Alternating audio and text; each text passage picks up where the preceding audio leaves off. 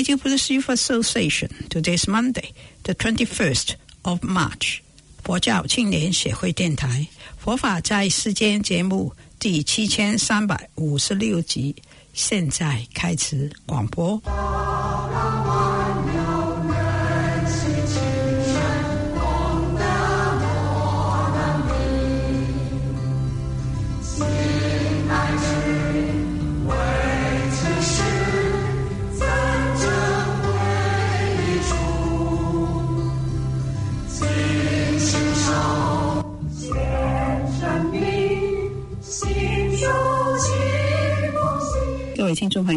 陀佛，欢迎收听《佛法在世间》节目。本节目每星期广播五天，从星期一到星期五，每天下午一点三十五分到两点零五分，在这里 FM 一零四点六波段广播。我们今天节目继续为大家公布《佛说八大人觉经》。我们先来念佛：南无。本师释迦牟尼佛，南无本师释迦牟尼佛，南无本师释迦牟尼佛。八大人觉经由台湾法成法师主讲。今天播到第二十二讲，我们一起来收听。真正呢，生死你可以预期，生死你可以做主，那才是真正的我。我们现在的我呢？这个呼吸之间，哪一口气不来，哪一口气就走了。所以，我们生命有多短呢？就在呼吸之间这么一刹那而已。这一刹那不来，人就走了。所以，如果你了解无常，了解人就是这样子的话，你就比较容易放得下，比较能容易满足，不用那么多的贪求。所以我们活在这个人世间呢，我们要了解。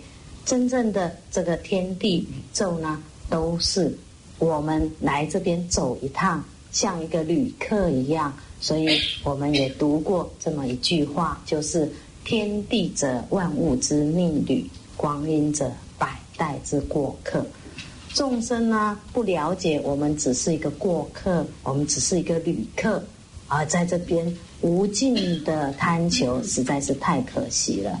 我们要追求的本色就是智慧跟自信的启发。所以众生恋色贪财呢，尽是失人生之捷径。终日呢，如果单酒嗜肉呢，无非种地狱之生根。所以名闻利养，声色获利呢，智者观之，是如流水浮云，无非幻象。何足故劣？就是我们本身呢，对于这些声色获利呢，对于这些名闻利养，要看得淡薄一点，要有相当的智慧。有智慧的人，对于这些呢，看呢，就像流水浮云，这么晃眼一过而已。如果有呢，是你识得相辅；如果没有呢，是我们做的不够好。我们不需要用多求、恶求。而去求这些财、这些名，我们要尽本分、本有，不伤害众生而有的名利，能使自己身心啊温饱，这样子的一个角度的话，众生都知足，就没有太多的痛苦，没有太多的勾心斗角。这是提到说人呢应该要知足。好，这是提到我们再来说。财产呢，在我们佛经里面说，财产是五家共有的。所谓的五家共有，就是水侵、火烧、贼偷、子败、棺木。说我们这份财产呢，是五个情况共有的。当呢水灾来的时候，把你泡掉了；当火灾来的时候，把你烧掉了；或者当小偷呢，啊，把你偷走了。乃至于呢，这些都没发生，还有一个可能呢，啊，或许你的子孙很不孝呢，把你败家倾家荡产了，那甚至于像我们刚说的狐假虎威呢，借势呢，把你没收了。所以，我们经典里面说，你拥有的财产是不是只有你自己拥有？有这五家的可能性跟你一起共同拥有的。所以希望呢，我们一个普通人呢，不要无厌多求呢，对自己真的只有百害而无一利。这是从我们普通凡夫对于财色名食睡，对于名闻利养声色获利的这样子的追求，会让我们造下很多的罪恶。如果呢，我们要当一个觉悟的活菩萨呢，就怎么样呢？下文这三句呢，就是说菩萨不尔常念知足，安贫守道为慧事业。觉悟的人呢，就不会。多求，那么发了菩提心，想要学佛修行的人，也应该不会多求。不尔就不是这个样子，不是怎么样子，不是前面说的那样子，贪得无厌、为得多求的样子。他必须呢，因为已经懂得发菩提心，花心来修行，花心党成佛做主的人，就要有利益众生的心量。唯恐利益心量都不够大，那么为什么还会伤害众生？为什么还会多求呢？所以菩萨不尔，菩萨不是这个样子的。菩萨呢，常常在知足当中，唯有常在知足当中的人才会过得快乐。所以《佛一教经》里面告诉我们：知足之法，即富乐安隐之处。就是知足呢，就是第一快乐、第一富有的。知足之人虽卧地犹为安乐，不知足的人呢，虽处天堂也不称意。所以《佛遗教经》告诉我们，你要得到最大的快乐啊，非常安详，就是要知足。那么知足的人，就是你今天有一块地可以躺着睡觉，你已经很满意了。不知足的人，假设你处的环境就像天堂一样，你还是很不高兴。所以，一个人快不快乐，不是物质的问题，是你心里面思想的正确度。如果你的思想的正确度，我今天呢有龙息之处，我有可以安身之处啊，可以躺下来睡觉，可以有一张桌子椅子啊，来写写字。我都很快乐的，那这是我们本身心态的问题，不是物质。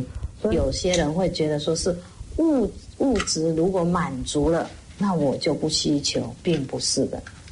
我们需求的心如果没有停止，永远不能知足。所以，我们一教经里面说，不知足的人虽富而贫，知足的人呢虽贫而富。所以贫富的悬殊呢，不在财务的问题，在心态的问题。所以像我们一开始就提，假设你今天赚十万块，你已经非常满足，你就很快乐；假设你今天赚一百万，你不能满足，你还是很痛苦。所以并不是物质的问题，是你本身心态有没有满足。有满足的话，你就会快乐。所以他说，不知足的人虽富而贫。有些人赚了一百万呢，天天喊穷。哎呀，我的钱不够用啊！哎呀，我哪里怎么样？啊，很很有物质的权利的人，却呢看起来一副穷酸的样子。也有这样的众生啊。有些众生呢很有钱呐，又不会做功德啦，不会利益众生啊。把钱呢绑得死死的，一脸一看呢就是一个守财奴的样子啊，然后还穷酸味道很重啊，这个也舍不得花，那个也舍不得花，哎呀，节省一点。其实说实在，你节省那么多，到底放到哪边？最后你临终要走，是不是还是要留给子孙？你怎么样也带不走。所以本身如果不知足呢，虽富而贫。如果你很知足的话，虽贫而富，那么在我们永嘉大师他就提到说：穷是指口称贫，实是身贫道不贫。出家人呢，啊，表面上啊好像很贫穷，但事实上很富有，就是因为我们呢，实是身贫道不贫啊，唯有道呢才是最重要的。所以我们后面会提到说：贫者身长披。篓和，这个篓本来是念力，这个我们失礼的礼。可是你要练，要当它是破旧的衣服，就要练成柔啊。平者身长穿了，披柔和；道者心长无价珍。那么你不贫穷的原因，就是你心里拥有的无价珍，就是智慧自信的快乐。所以无价珍用无尽，利物应机终不利。就是你有这样子的智慧，你利益众生啊，永远用不完，所以你永远在快乐当中。那从这一个知足当中，我们稍微提到孔门的颜回，我们大家都了解。所以连孔子都赞赞叹颜回呢，能够那么知足安乐。所以孔孔子称赞说：“贤哉，回也！一旦是一瓢饮，居陋巷，人不堪其忧，回也不改其乐。贤哉，回也！”就是说，颜回呢，你看他一天呢，只有吃呢这样子一旦是，就是好像我们说的一个便当盒一样，一瓢饮只喝那么一瓢水。那么，而且居陋巷，住在那种很简陋的巷子里面，不像我们住的这么宽敞。那么，人们呢，住在这样子的环境之下，吃这样子的生活，会很忧虑、很难过。结果呢，他回也不改其乐，他本身呢那么安然、那么快乐，所以他才是为孔子所赞叹。所以后来呢，一些学者呢就开玩笑说，颜回为什么三十几岁就死了？就是营养不良死的。这是后来学者啊啊这个开玩笑的啊，说因为他吃的那么简陋嘛，吃的那么少啊，又不够营养，所以大概三十几岁时，应该是哎营养不良死。其实不一定，我们永嘉大师正道了，我们刚提的他他说。哎，十四生平道不平，这个永嘉大师他正道悟道，其实他也三十几岁就往生了，所以这是不一定的。那么这是从我们儒家这个孔子啊，他的弟子呢都能够哎不改其乐啊，人不堪其忧，他能不改其乐。那么再从我们佛门当中大迦摄尊者，大迦摄尊者在没出家以前非常的有钱。那么决心跟佛修行的时候，他把他所有的钱都布施出来。布施出来的时候呢，他只剩下一部分的钱，就是做了一个金缕衣的这种袈裟。那种袈裟的每一个每一条线都用金子缝起来的，只做了这么一件袈裟，送给佛陀以外，所有的财产全部布施出来。这是迦叶尊者，结果呢，他到佛陀座下，他是头陀第一，就是完全修苦行。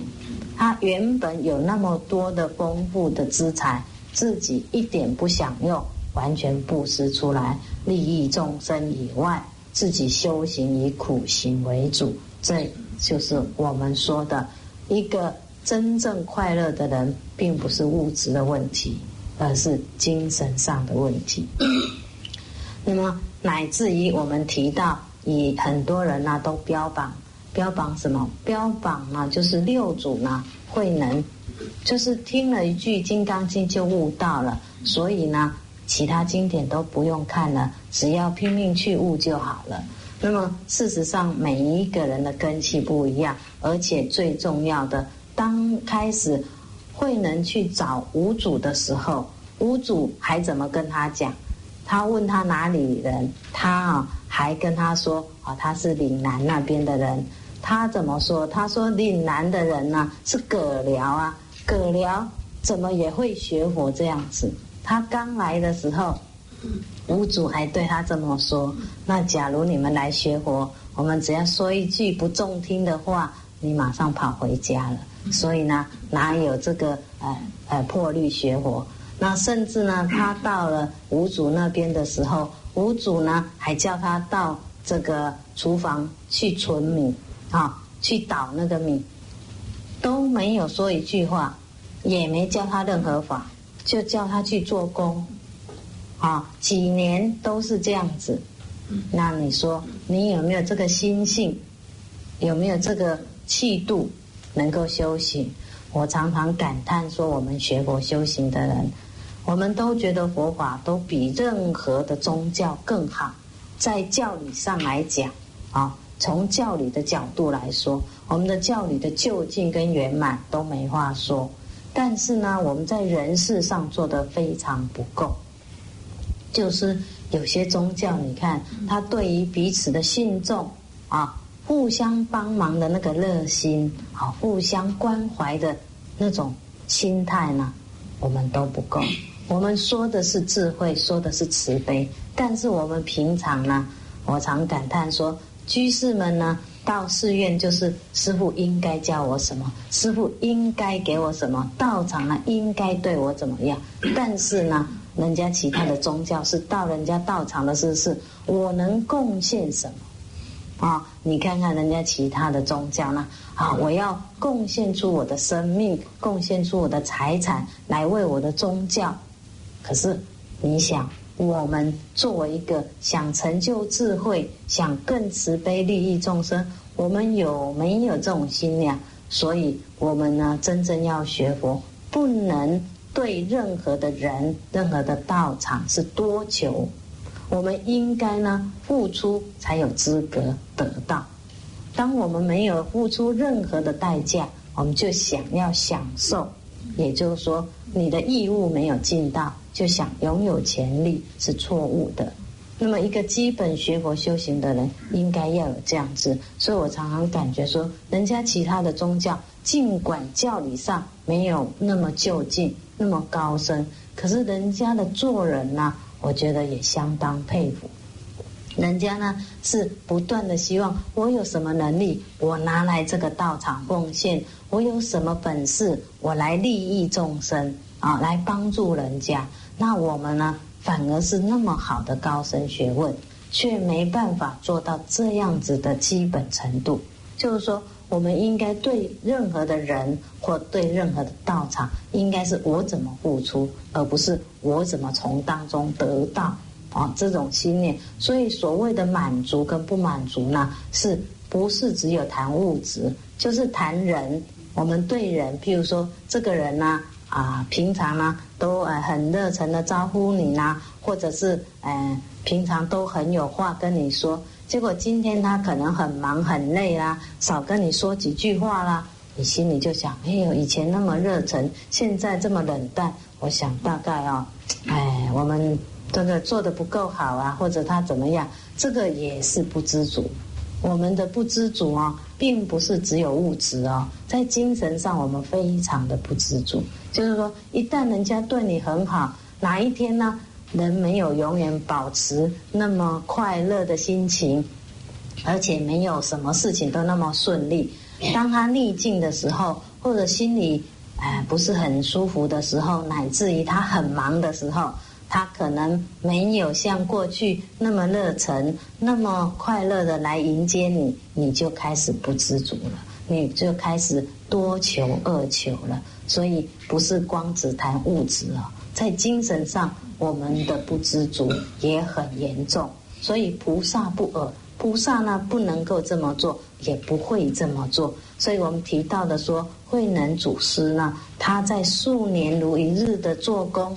他没有恶求，没有多求，没有一句抱怨说这个师傅怎么也不教我一句，连念佛也没有，连参话头也没有，就教我工作哦，就这样子而已。然后他没有这样的心态，所以他才有那个气魄可以成就他自己，乃至于说虚云和尚啊，我们都知在在大陆的时候，当大陆政变的时候受到迫害，他在真如寺的时候。以水当当饭，永远不屈服这个恶势力。这样子的情况之下，就是一个知足的人啊！我今天有水喝，我也很满足；我今天有饭吃，我也很满足。今天呢，任何众生对我好，对我坏啊，我都无所谓。为什么？因为我自己的内心里是非常快乐、非常充实的，这才是一个菩萨。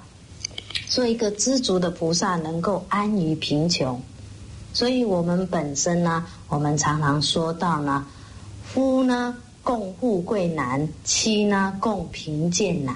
就是说，当呢你很贫穷的时候，这个太太没有跑掉，这个才是真正的太太。所以我们说，糟糠之妻，糟糠之妻，能跟我们共患难的太太呢，这才是真正的太太啊。有些太太呢，啊，先生呢赚不了多少钱，就拼命的痛苦埋怨啊，这样子的太太甚至跑掉都有。那夫呢，共富贵难。这个先生呢，啊，跟你贫穷的先生绝对没问题。但是，一旦有钱呢，这个先生很可能不是你的先生了。能够很有钱还是你的先生，那才是你的先生。啊，就是这个是女众跟男众不同的角度。啊，这是从我们安于贫穷。那么，一个人安于贫穷，不因贫穷而变节呢，就不会那。对于自己的修道忘本了，甚至于超越贫穷还守道不渝，所以无论在任何情况之下，一个菩萨对于修行办道呢，都是照样的实践。所以你不要想说我没有钱呐，所以我就不修行啦。等我有钱再来修行，等你有钱又有事情啊，所以你永远没有修行的机会。这我们刚刚提到说我们。修行人呢，实是生平道不平啊。虽然呢，你或许生活比较粗简一点，但是呢，你在修行的过程当中，身心的超越、智慧的解脱，比你有拥有几百万更重要。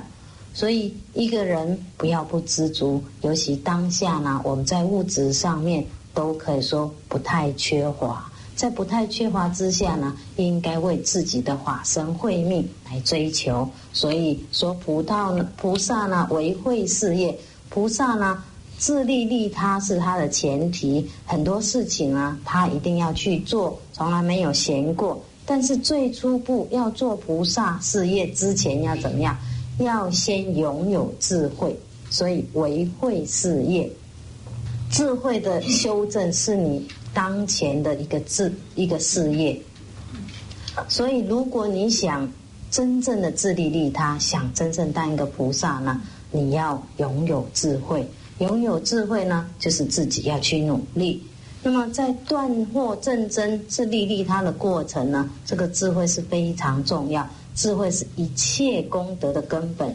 修正呢，必须要有智慧才能圆满。你利益众生呢，也要有智慧才能圆满。所以我们一再强调说，有慈悲的人没有智慧，做事情不一定做得正确，也不一定圆满。反而因为你的慈悲智慧不够，带来了你自己非常多的苦恼，非常多的痛苦。甚至于呢，因为智慧不够，你所拥有的方法反而是错误，也会带给别人痛苦跟烦恼。所以，智慧对我们在一个菩萨道的行为当中是第一个要件。所以我们提到了说，虽有诸珍宝，丰饶之身具，不信三宝者，总说比最贫穷；虽无诸珍宝，即以之身具，能信三宝者，是名第一富。这里是提到说，我们呢信了三宝，拥有智慧，这才是最大的财富。如果我们不信三宝，没有去努力开发自己的智慧，你虽然世间的财拥有，但并不是真正的富。所以我们在《金刚经》里面，法师跟财师比较之下，财的布施呢，没有法的布施好，没有法的布施就近。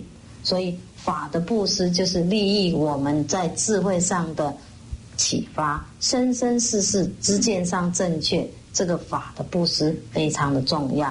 财的布施呢，只利益当下你这一辈子，但是你思想观念没有改变的时候呢，你本身呢，只有这一世被救济的时候比较好过一点。可是你还是会继续贫穷，因为你没有把知见思想转过来。所以我们从这两者来比较的，就是说，一个知足的人呢，是安于道、安详平淡的，不向外求。因为唯有知足，不向外求，内在的智慧才会真正打开。如果说你一直向外求，已经太忙了，你根本没有机会来打开自己内在的东西。所以，我们看一个人比较能够静得下来，用普通法来讲，他的身心能够比较宁静的下来的人，他的思虑会比较长远一点。如果你非常暴躁、非常毛躁的人呢，他没有很远见啊，甚至呢。他所呃考虑的事情非常短见，所以我们为什么一直强调不向外求？我们当然生活在这空间上要够用啊，不够用你没办法像颜回一样啊这样子安贫乐道啊。那你够用了，不要再希求。那维慧事业才是我们修行的本色，所以我们了解到。这个重点就是，当我们做一个菩萨的时候，应该是这样子。那么在这里，我们再提到啊一个啊小小的故事，就是说一个人呢啊守这个贫穷啊，乃至于呢大难当中呢，你不便捷，这个就是很可贵的一个行为。但是以我们现在功利主义之下。我们或许不认为，我们提到的就是说啊，文天祥跟这个忽必烈的事情。当文天祥呢啊被忽必烈呢，他本身呢囚禁在监牢里面三年，足足三年的时候，这三年当中呢，忽必烈对文天祥的人格非常钦佩，所以非常的呃希望他呢能够当他的宰相。所以他的宰相的位置空了三年，就是一再的希望文天祥能够投降来当他的宰相。可是，在古时候的人呢，啊，忠诚不事二君啊，所以呢，他本身呢就绝对啊不这么做。但是这个忽必烈非常欣赏人才，所以对他也很礼遇，让了他三年的位置，希望他当宰相，他没有当。那有一天呢，这个文天祥啊，就跟这个忽必烈说：“他说，可以说这三年来，他也对他很好，虽然是在监牢里面，但是呢，他因为认识到他这个人才，一直舍不得放掉这个人才，一直希望他能投降当他宰相，所以他告诉他说：从这个角度来讲，你也算是我的一个知己。说既然你是我的知己。”你应该成全我的大姐。那忽必烈因为等了三年，他一点都不动摇，他也只好放弃。既然他都跟他讲这种话，他就说好。那明天，明天就是杀头的时候。那这个时候，文天祥就跪下来礼拜他，谢谢他成全他。那么在这个之前呢，他的弟子呢，他的学生呢，还有怎么样？怕他辩解呢？赶快呢，送一些好吃的东西，还写了一篇祭文生祭。我们死了才有祭文，还没有死，赶快帮他做祭文，就希望他不要临时变节了。所以这个就是说，一个人呢，要能够知足，要能够安平而不变节，并不容易啊。在临大为的时候啊，我们能够守得住，但是以我们现在很多年轻人不以为然，他说哪那么笨。当宰相多好啊！他关在监牢里面三年，这是我们一般现在想象不到古时候的那种忠贞不二的这种心态。法师讲到这里，节目时间差不多了，非常感谢法成法师，我们一起回向，愿以此功德普及于一切，我等与众生皆共成佛道。我们下个节目时间跟大家再见，拜拜。